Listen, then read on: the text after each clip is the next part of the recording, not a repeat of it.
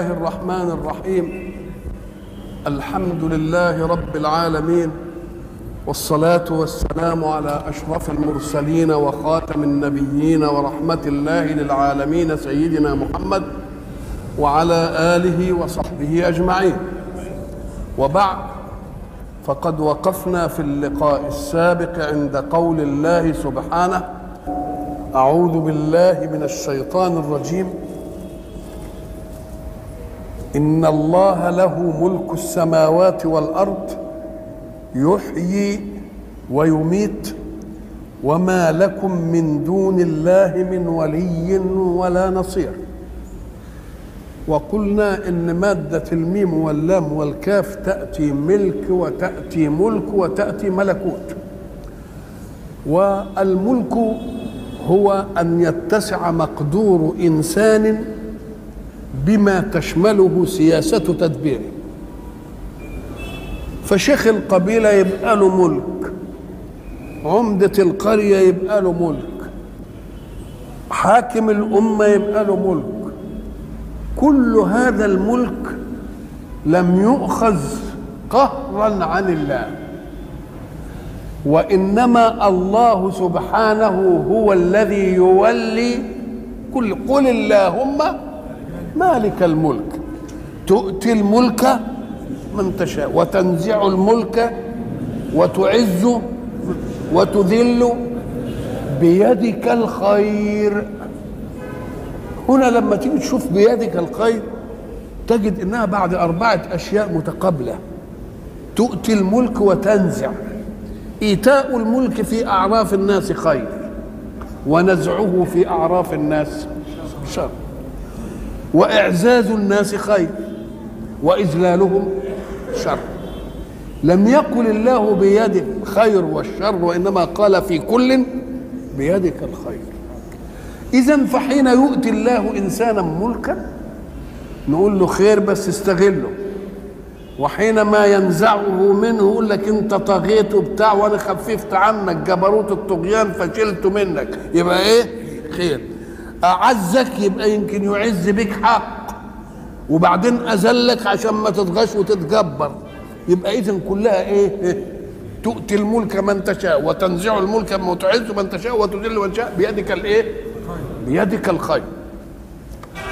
ساعة تجد ملكا عضوضا.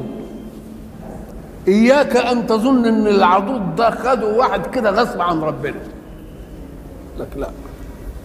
لو أن المملوك راعى الله في كل أموره لرقق عليه قلب مالكه ولذلك يجي في الحديث القدسي يقول أنا الله ملك الملوك. ودي بيأكدها إيه؟ انه يجي ملك كده في عنفوان قوته وسيطرته وجيشه ويروح شده فلا يجد مأوى في بلد يأويه. وإحنا شفنا الحاجات دي كلها.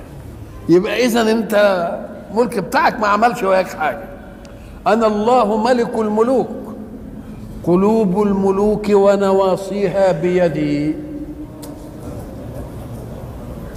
فإن العباد أطاعوني جعلتهم عليهم رحمة. وانهم عصوني جعلتهم عليهم عقوبة فلا تشتغلوا بسب الملوك ولكن أطيعوني أعطفهم عليكم يبقى إذا ما دام ما فيش حد بياخد الملك غصب عن ربنا يبقى لازم نعرف إن كل حاجة ولها حكمة في الإيه؟ في الوجود وإن رأيت واخد خد الملك وظالم تقول ده ظالم ده مش عارف إيه هو انت عارف ربنا جايبه عشان يربي به مين؟ وهل يربي الله الأشرار بالأخيار؟ الأخيار لا يعرفون كيف يربون. ده قلوبهم ملانة رحمة. ولذلك ربنا بيقول اتعلموا وكذلك نولي بعض الظالمين بعضا. والخير ما يدخلش المعركة يقعد يتفرج بس كده. يبقى معناه إن ربنا بيقول إيه؟ نحن هنا.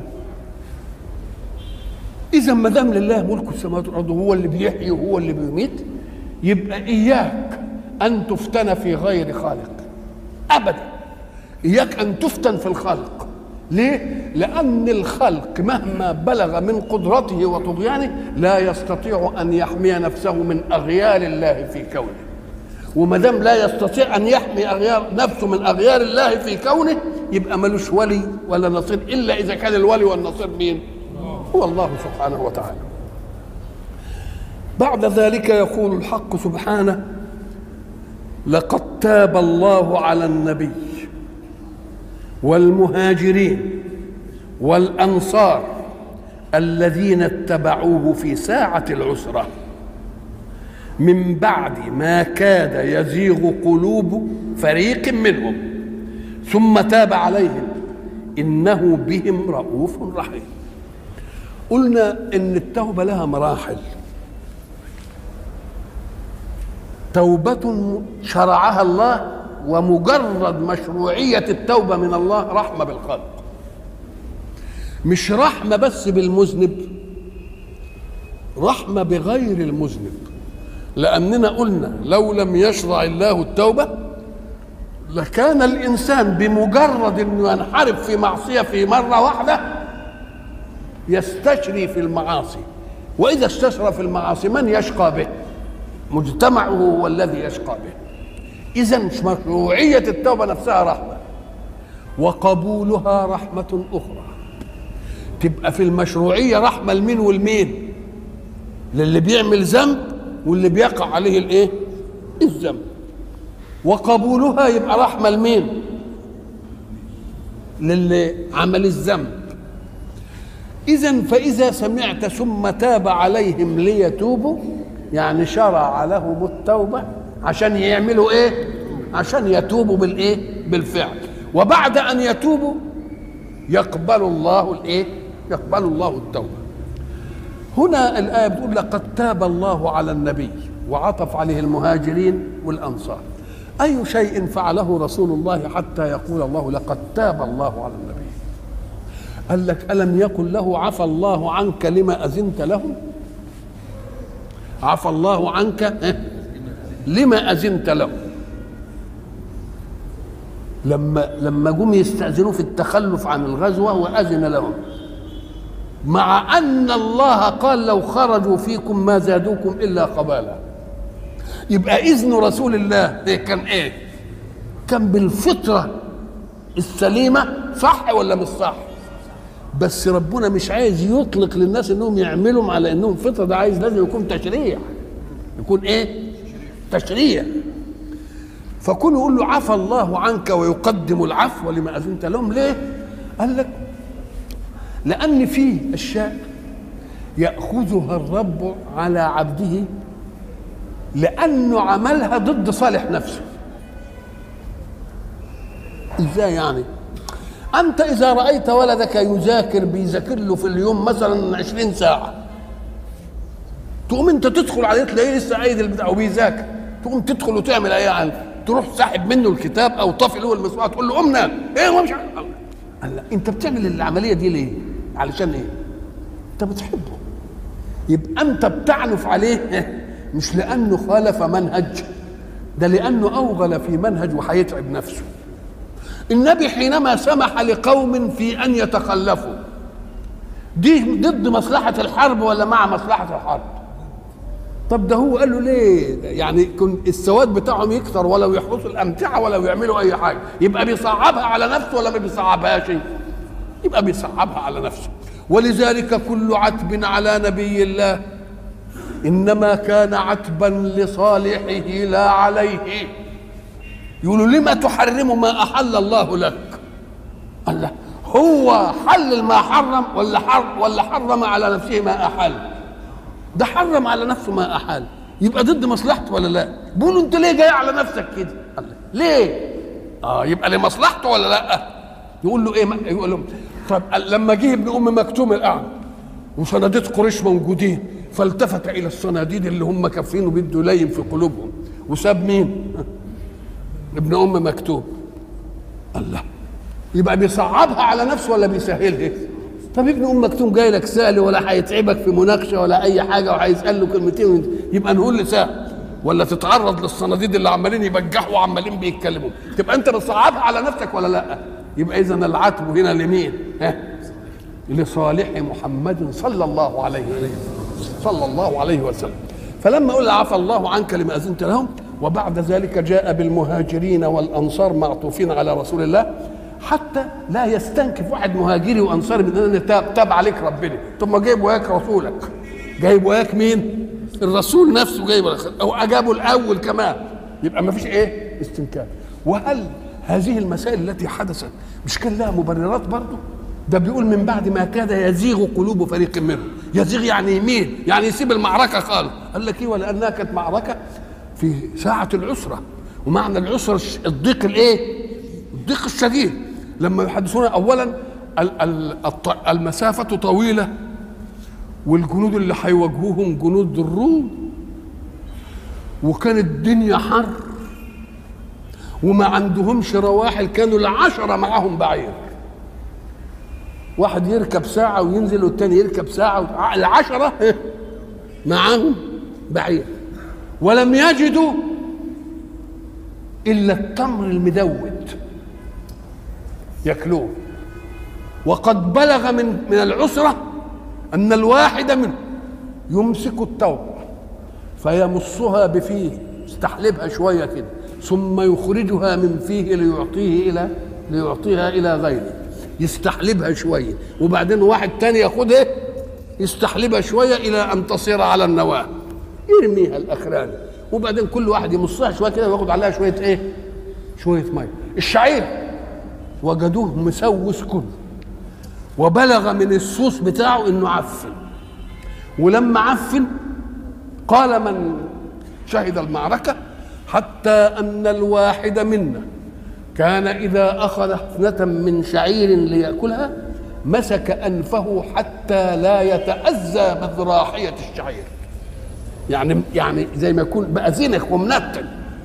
الله دي مسألة إيه دي؟ إذا كل ده خلت الصحابة بعضهم عايز يرجع. لما بعد ما كان يزيغ قلوب فتح يبقى التوبة عن إيه؟ قال إحنا برضه قدرنا ظرف العسرة وقدرنا الظرف اللي أنتوا ولذلك تبنى عن الخواطر اللي هي اللي أنتوا إيه؟ عملتوها. والذي هم بأن لا يذهب. وبعدين نفسه حدثته أن يذهب زي أبو خيسمة مثلا. أبو خيسمة دخل مرة حائطه أي بستانه بعدما فصل رسول الله من المدينة بعشر أيام. يعني ذهب إلى الغزو عشر بقاله عشر أيام. فدخل فوجد العريشين العريشين العريشة اللي عاملها في البستان. وعند كل عريشة امرأة حسناء عنده مرتين كل واحدة قاعدة في إيه؟ وكل واحدة معدة طعام المطهي وفي الظلال الباردة وفي الثمر المدلي مسألة يعني مستوفين فلما دخل مسته نفحة من صفاء النفس. وقال رسول الله في الفيح والريح. الفيح يعني الإيه؟ الحرارة الشديدة قوي في الفيح والإيه؟ والريح. والقر والبرد وأنا هنا في ظل بارد وطعام مطهو وامرأتين حسناوين وعريش وسير. والله ما ذلك بالنصفة لك يا رسول الله. وأخذ زمام راحلته وركبها فكلمته المرأتين. فلا يلتفت لواحدة منهما ليكلمها. ثم ذهب ليلحق بالإيه؟ برسول الله. فقال صحابة رسول الله يا رسول الله إننا نرى شبح رجل مقبل. فنظر رسول الله وقال كن أبا خيسمة فوجده أبو إيه؟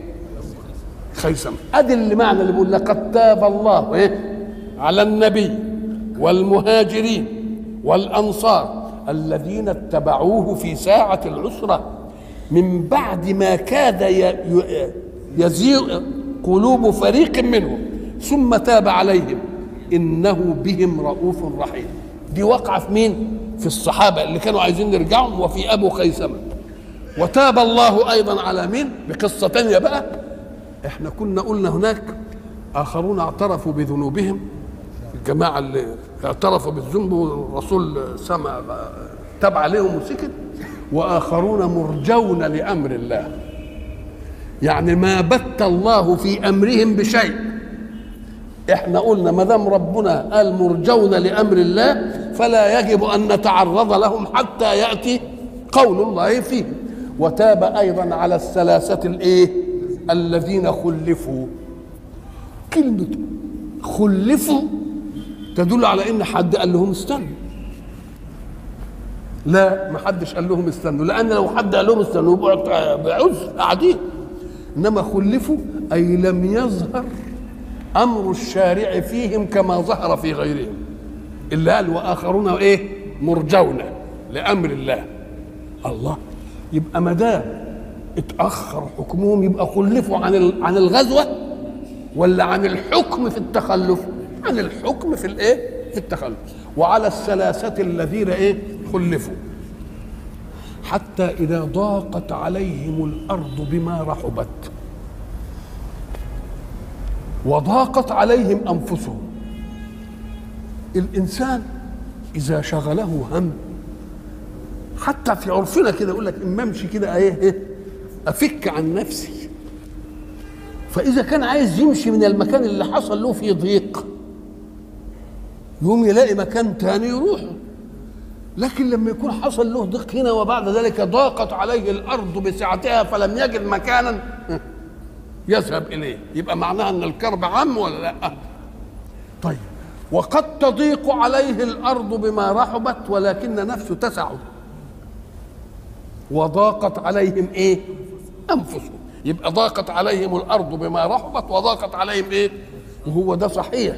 فإذا كان الثلاثة قد تخلفوا عن الغزو لا لعذر إلا مجرد الكسل والتواني. وبعد ذلك رسول الله أمر المسلمين بمقاطعتهم فكان الواحد منهم يخرج إلى السوق فلا يكلمه أحد ويذهب إلى أقربائه فلا يكلمه أحد يتصور عليهم الحيطان بس عشان يبصوا له ما ينظروش. ما يمكنش وبعد ذلك يتسامى الأمر في عزل هؤلاء حتى يتعدى إلى نسائهم. فيقول رسول الله لنسائه لنساء الثلاثة إياكن أن يقربكن واحد. الله. شوف التحكم في درجة إيه؟ يبقى الأول إيه؟ تحكم في المجتمع. تحكم في الأقارب. تحكم في خصوصيات السكن وهو الإيه؟ وهو المرأة. الله ما تخليش حتى أن امرأة هلال بن أمية ذهبت إليه وقالت يا رسول الله إن هلال ابن أمية رجل مريض ضعيف وأنا أستأذنك في أن أصنع له ما يقيمه قال لها على ألا يقربك. قالت والله يا رسول الله ما فيه أمر لشيء. يعني الحتة دي لا بعيد. فجه كعب بن مالك بلغوا أن رسول الله صرح لامرأة هلال أن تخدمه. فقالوا له اذهب إلى رسول الله واستأذن في أن تخدمك مين؟ امرأتك. قال ان هلال رجل شيخ. فماذا أقول لرسول الله وأنا رجل شاب؟ والله لا أذهب له أبدا. وظل ظلوا خمسين يوم على هذا الإيه؟ على هذا الحال إلى أن جاء الله بالايه بالتوبه وإحنا قلنا إن كلمة الخمسين يوم اليوم دول تمحيص لمين؟ تمحيص لهم ليه؟ لأن إذا كان كعب بن مالك يقص يقول والله ما كنت أيسر في يوم ما من يوم هذه الغزوة. لقد كان عندي من المراكب ما أستطيع أن أحمل غيري إيه عليه. يبقى اذا كان ما عندوش عذر. بعد ذلك يجيء البشير بأن الله قد تاب عليه. فيأتي واحد من جبل سلع ويقول يا كعب أبشر بخير يوم مر عليك. فقد أنزل الله فيك إيه؟ قرآنا وأنه تاب عليك. قال كعب فلم أجد عندي ما أهديه له لأنه بشرني إلا ثوبين. فخلعتهما وأعطيتهما بشرى له. ثم استعرت ثوبين ذهبت بهما إلى مسجد رسول الله. وقال يا رسول الله إن من تمام توبتي أن أنخلع من مالي. مالي اللي سبب لي الإيه؟ إذا الفترة اللي قعدها الحكم يتأخر كان المراد منها إيه؟ تمحيص هؤلاء وإيه؟ وإعطاء الأسوة لغير هؤلاء. المسألة ما تمرش إيه؟ ما تمرش كده. وعلى الثلاثة الذين خلفوا حتى إذا ضاقت عليهم الأرض مع أنها واسعة يعني بما رحبت وضاقت عليهم أنفسهم وظنوا أن لا ملجأ من الله إلا إليه. يعني لن يجير إلا الله. يجير من مين؟ يجير من الله. إزاي؟ قال لك ساعة لا يجيرك إلا من يتعقبك. فاعلم أنه لا سلطان لأحد أبدا. ولذلك إحنا بنقول إيه أنت تلجأ إلى الله من إيه؟ قد تلجأ إلى الله من خلقه لكن تلجأ إلى الله ليحميك من الله. أم قال لك إيه؟ أنا ألجأ إلى الله. ليه؟ قال لك لأن إحنا قلنا زمان إن لله سبحانه صفات جلال وصفات جمال.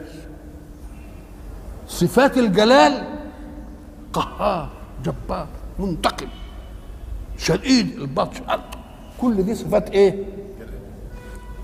وفيه صفات جمال غفور رحيم. فإذا ما أذنب الإنسان ذنبا يبقى المجال لأي صفة من صفات الله. لصفات الجلال. يعاقب مش كده؟ ذو انتقام فما دام الأمر لصفات الجلال يبقى ما ينفعكش من صفات الجلال إلا صفات إيه؟ فأنت أعوذ بك أعوذ بك أي بصفات الجمال فيك إيه؟ منك يعني من صفات الايه؟ الجلال منك. يبقى أنا ماليش إلا أنت بقى. يبقى إيه اللي هيحميني؟ من صفات جلالك. إنها صفات إيه؟ جلال. ولذلك حينما جاء الحديث في آخر ليلة في رمضان فإذا ما كانت آخر ليلة من رمضان تجلى الجبار بالمغفرة. الناس يظنوا إن المسألة دي مش منطقية. يتجلى الجبار بالمغفرة كان يتجلى الغفار. لا أن المغفرة تقتضي ذنبا. ما دام في مغفرة يبقى في إيه؟ وما دام ذنب يبقى المقام لصفات إيه؟ اللي لكلمة جبار. ما دام في ذنب يبقى تيجي صفة بقى الرحمة تاخد من صفة الجبار سلطته لا تقول يا يا جبار أنت الحق بتاعك بس صفات الجلال بقى بت إيه؟ بتشفع عند صفات صفات الجمال تشفع عند صفات الايه؟ عند صفات الجلال. يبقى يتجلى الجبار بالمغفرة ولا يتجلى الغفار بالمغفرة؟ يتجلى الجبار بالمغفرة. وظنوا أن لا ملجأ من الله إلا إليه. ولذلك الأسمعي وهو ماشي عم يطوف سمع واحد عند الملتزم يقول له اللهم إني أستحي أن أطلب منك المغفرة لأني عصيتك ولكني تطلعت فلم أجد إلها سواك. طب أنا أعمل إيه يعني بقى؟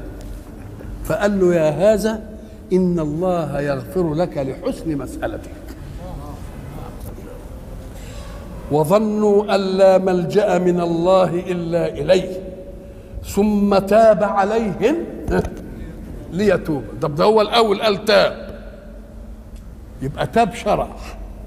وبعدين تاب بالقبول. طب ما دام تاب بالقبول ليتوبوا حد إيه اللي هتيجي تعمل؟ إيه ليتوبوا دي؟ أما لك أنت خدت التوبة دي من حكايه الذنب والبتاع؟ لا. دي ليتوبوا والتوبة رجوع وعودة إلى ما كانوا عليه قبل المعصية. نعم. ليتوبوا إن الله هو التواب الرحيم. يا أيها الذين آمنوا اتقوا الله وكونوا مع الصادقين.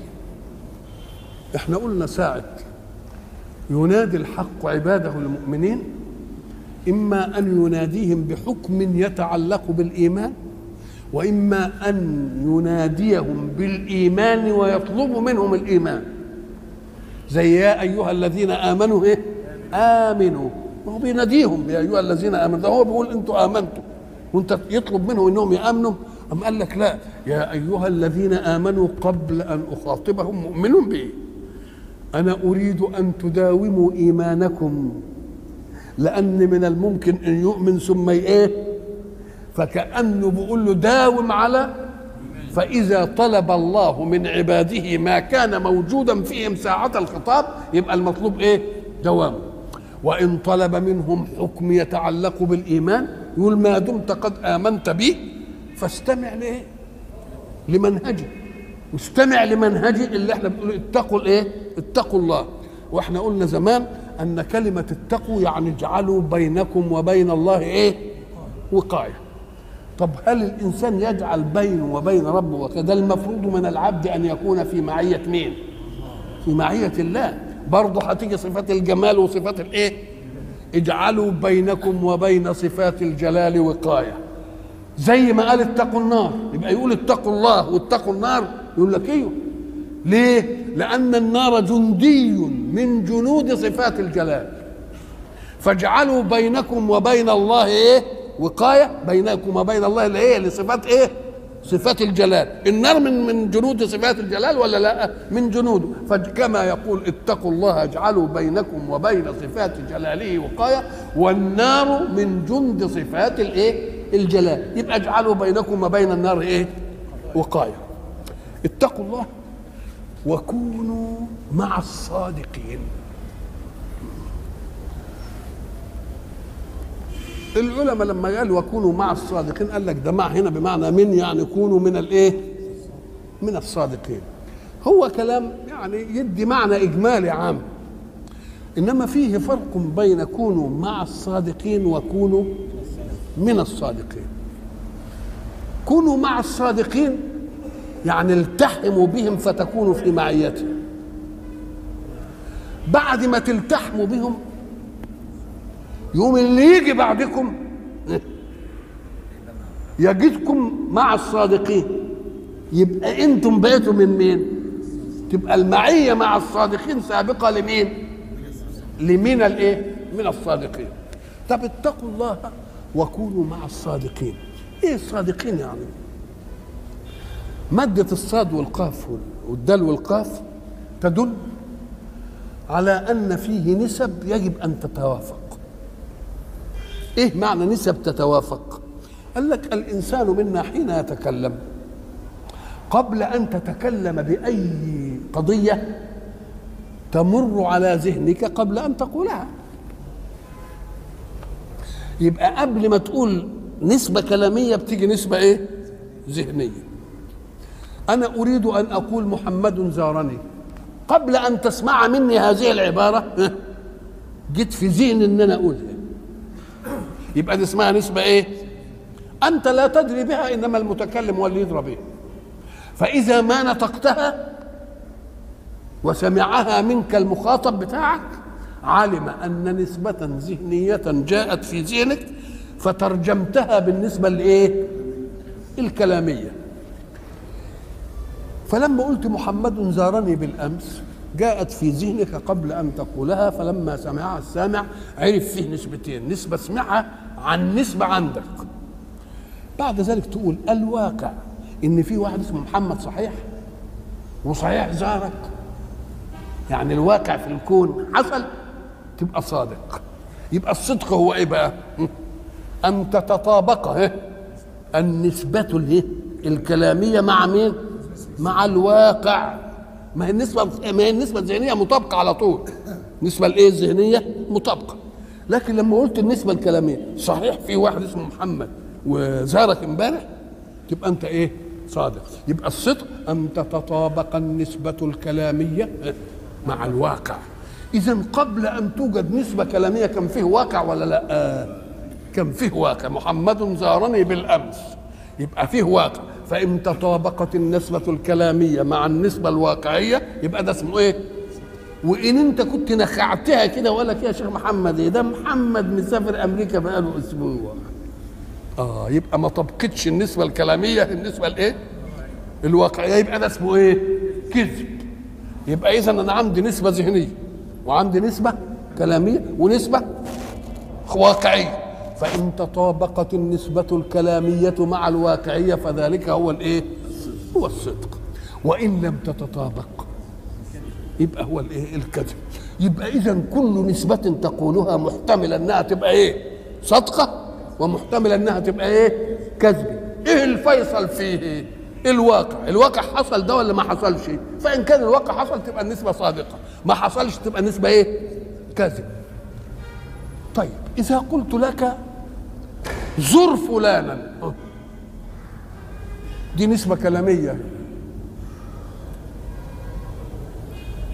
هل هناك واقع حصل قبل كده؟ مفيش ده الواقع هيجي بعدين إن عملت يعني إن قطعتني تروح تزوره يبقى الواقع هيحصل إمتى؟ بعد النسبة الكلامية لكن في الأولانية الواقع قبل النسبة الإيه؟ قبل النسبة الكلام هل إذا قلت لك زور فلانا تقول لي أنت أنت كذاب ولا صادق؟ يبقى دي نسبة إنشاء. ده أنت عايزه منه يعمل يعمل حاجة. مش حاجة انعملت وبتخبر عنها. اتقوا الله وكونوا مع الصادقين. قال لك الصدق ده بقى هي الخلة التي تجمع كل الإيمان. ليه؟ قال لك لأن الرجل البدوي اللي راح لرسول الله صلى الله عليه وسلم قال له يا رسول الله إن فيها خلال ثلاثة مش قدرت عليها أبدا. أما الأولى فهي النساء. وأما الثانية فهي الخمر. وأما الثالثة فيها الكذب. كيف كذب؟ وأنا يا رسول الله جيت لك علشان تختار لك خصلة من الثلاثة دي تتوبنا عنها. وعاهد ربنا عليها. خصلة واحدة. أنا ما أقدرش على الثلاثة مرة واحدة. إنما خد لك خصلة وأعاهدك إنني أتوب وأوفيها تمام. فاختار رسول الله صلى الله عليه وسلم الصدق. قال كن صادقا وما عليك. فلما جه حب يشرب كاس خمر ما هو عاهد بقى النبي. قال الله طب أنا هشرب افرض النبي سأل أنت شربت ولا ما شربتش؟ أنا عاجد طب بص لي دي مش عارف للست دي قال هو سألني قال الله يبقى الصدق عمل إيه؟ آه. ولذلك سئل الرسول أيسرق المؤمن؟ قال نعم يسرق. يزني؟ قال يزني. قال آه أيكذب؟ قال لا. اذا السمة الصادقة ليه؟ لأن أصل مدخل الإيمان التصديق. مدخل الإيمان إيه؟ التصديق. التصديق بالقضية العقدية الجازمة. وما دام بتصديق يبقى الصدق هو إيه؟ رأس الأمر كله. طب كونوا مع الصادقين. يعني لا تقولوا كلاما لم يطابقه الايه؟ الواقع. طب وإيه كمان وكونوا مع الصادقين؟ قال لك إياك أن تقول كلاما والفعل بتاعك يناقضه. أنت الأول قل ما تقولش كلام الواقع يناقضه. برضه من الصدق الا تقول إيه؟ كلاما يناقضه إيه؟ لما تقولون إيه؟ ما لا تفعلون كبر مقتا عند الله ان تقولوا إيه؟ ما لا. ولذلك هناك في سورة البقرة أعوذ بالله من الشيطان الرجيم. ليس البر أن تولوا وجوهكم قبل الايه المسألة مش شكلية. ليس البر أن تولوا وجوهكم قبل المشرق ولكن البر من آمن بالله واليوم الايه الآخر إيه؟ والملائكة والكتاب والنبيين وآتى المال على إيه؟ ذوي القربى إيه؟ واليتامى والمساكين إيه؟ وابن السبيل إيه؟ وإيه كمان؟ والسائلين وفي الرقاب إيه؟ وإقام الصلاة وايتاء الزكاة. خدوا بالكم الملاحظ. بقول وآتى المال على حبه ذوي القربى وبعدين يقول إقام الصلاة وإيتاء الزكاة. طب ما آتى المال هناك؟ أما قال ده آتى الزكاة دي الواجبه إنما دي كان اللي مش إيه؟ دي كان مش واجبه وإقام الصلاة وإيه؟ الزكاة. والموفون بعهدهم إذا عاهدوا في البأساء والضراء وحين البأس. صدقوا. كلمة صدقوا. ولذلك صدقوا هناك ومتقين. وهنا صدقوا وإيه؟ ومتقين. يا أيها الذين آمنوا اتقوا الله وكونوا مع الصادقين. وايه اشمعنى جاب الصدق دي؟ قال لك لأن تخلف عن الغزوات وكذب في العذر وصدق في العذر وعملية. فقال لك لا ادخلوا من باب الإيه؟ الصدق. ما كان لأهل المدينة ومن حولهم من الأعراب أن يتخلفوا عن رسول الله. ده رجوع بقى إلى الجماعة اللي إيه؟ المتخلفين عن الغزو. إحنا قلنا ساعة بتقول ما كان لك أن تفعل كذا نفيت إيه؟ آه. ولكن ما ينبغي يبقى عندك قدرة بس ما يليقش بك تعملها. ما كان لأهل المدينة ومن حولهم من الأعراب أن يتخلفوا عن رسول الله. تخلف عن رسول الله يعني في الغزو. شوف بقى ولا يرغبوا بأنفسهم عن نفسه. هنا بقى ولا يرغبوا بأنفسهم عن نفسه. أم قال لك إيه؟ فيه نفسين. نفوس اللي هم قالوا عن هيتخلفوا ونفس رسول الله صلى الله عليه وسلم. إذا قلت رغبت معناها أنني ملت ميلا قلبيا بس ميل قلبي للمنع ولا للفعل؟ رغبت يعني ملت ميلا إيه؟ قلبيا. رغبت في كذا ولا إلى كذا ولا عن كذا. يبقى يبقى الحرف الجر ده هو اللي هيحدد. إذا قلت رغبت في كذا يبقى ملت أن إيه؟ تفعله. رغبت عن كذا يبقى ما تعملوش. لأن عن فيها التجاوز وفي فيها التغلغل. ما كان لأهل المدينة ومن حولهم من العرب أن يتخلفوا عن إيه؟ ولا يرغبوا بأنفسهم عن نفسه. يبقى عن نفسه يعني ترك زهد فيه. ما دام رغب عن رسول الله يبقى إيه؟ وما دام إيه رغبوا لأنفسهم يبقى البه هنا بمعنى إيه؟ رغب في كذا ورغب عن كذا. يبقى هو رغبوا في أمر نفوسهم وعدلوا عن أمر مين؟ فكأنهم فضلوا أمر نفوسهم على مين؟ على أمر رسول الله. نقول لهم ما كان لكم أن تفعلوا ذلك. ليه؟ لأنك أنتم ما دام آمنتم بالله لا يكمل إيمانكم. حتى يكون رسول الله صلى الله عليه وسلم أحب إليكم. من إيه؟ نفسكم. ومن ولذلك سيدنا عمر قال إيه؟ لما سمع إن النبي قال له لا يؤمن أحدكم حتى أكون أحب اليه من نفسي. ده انت ترغب فيا مش عني انت ترغب عن نفسك انما ترغب إيه؟ ترغب فيا يبقى النبي أولى بالمؤمنين من انفسهم قال لك قال له يا رسول الله أنا أحبك عن أهلي وعن مالي إنما عن نفسي لا. شوف شوف صدق. المسألة مش كلمة تنقال قال له لا إلى حد كده. فرسول الله كررها. يا رسول الله أنا بحبك عن أهلي وعن مالي إنما عن نفسي. قال له لا يؤمن أحدكم حتى أكون أحب إليه من إيه؟ من نفسي فعلم رسول الله فعلم عمر أن رسول الله جازم في القضية الإيمانية. فعلم أن الحب المطلوب ليس حب العاطفة إنما هو حب العقل. ليه؟ قال لك لأن في فرق بين حب العاطفة وحب العقل. حب العاطفة لا تكليف فيه. ما فيش حد يكلفك يقول لك حب فلان. إنما حب العقل بتكليف تقول لك يا أخي حب فلان ابن عدوك إنما ذكي وكويس ومش عارف ومشغال وأمين وابنك خايب وابنك مش عارف إيه وابنك إيه. أنت تحب ابنك بعاطفتك لكني أحب أن تحب ابن عدوك بعقلك. وإحنا ضربنا مثل قلنا كما يحب الإنسان الدواء المر. بتحب الدواء المر بعواطفك تستحلبه كده وتتمزمز بيه ولا بتحبه بعقلك؟ لأنه هو سبب عافية. واللي ما لقيتوش في الأجزخانة تزعل. وتصر ممن يجيبوا لك من الأماكن اللي هو فيها جاب لك الدواء المر. تبقى أنت بتحبه بإيه؟ بتحبه بعقلك.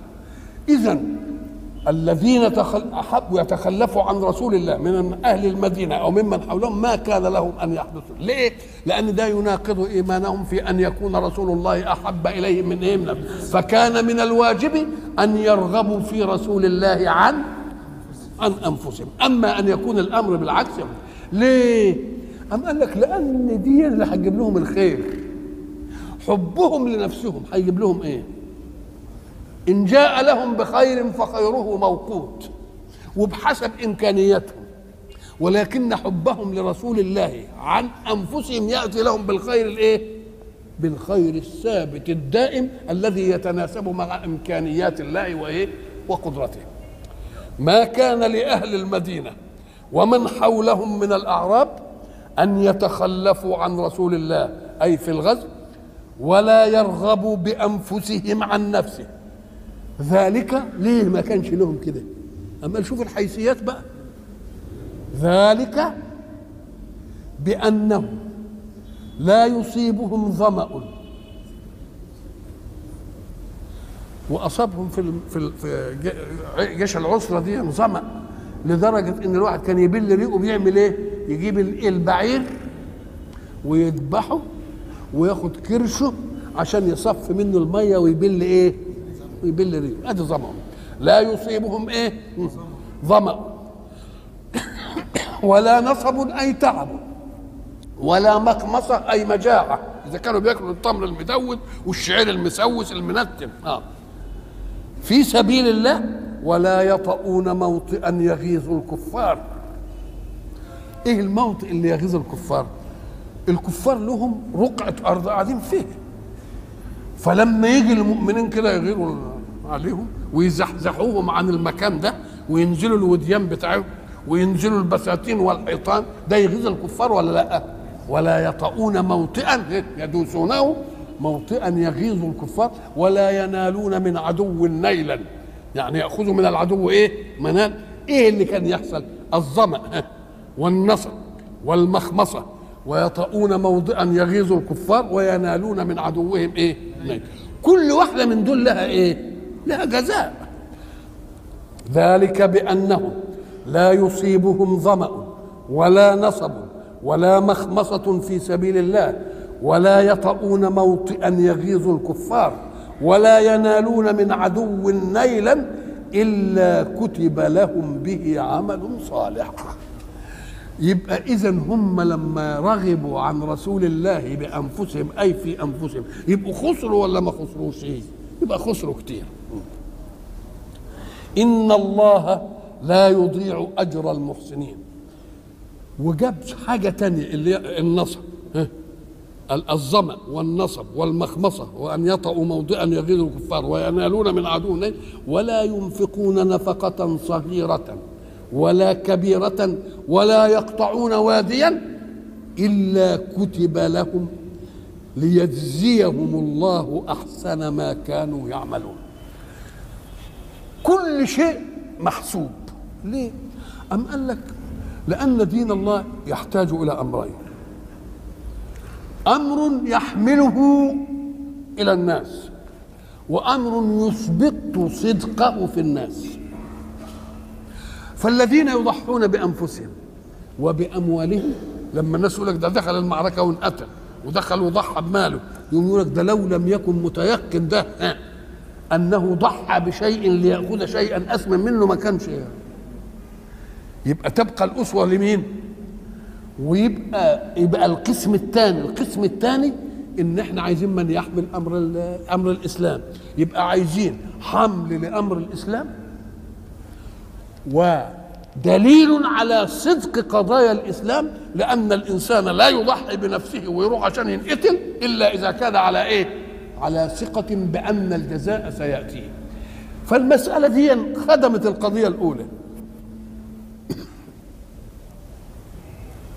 وأما القضية الثانية فهي قول الله وما كان المؤمنون لينفروا كافة ليه؟ ليظل قوم مع رسول الله يسمعون منه ما يبكي منهج الله. ففيه قوم يؤدون الصدق بأن يقتلوا ويدخلوا الحرب وفي قوم بقوا ليحملوا إيه؟ أمانة الله إلى خلق الله وإلى لقاء آخر إن شاء الله.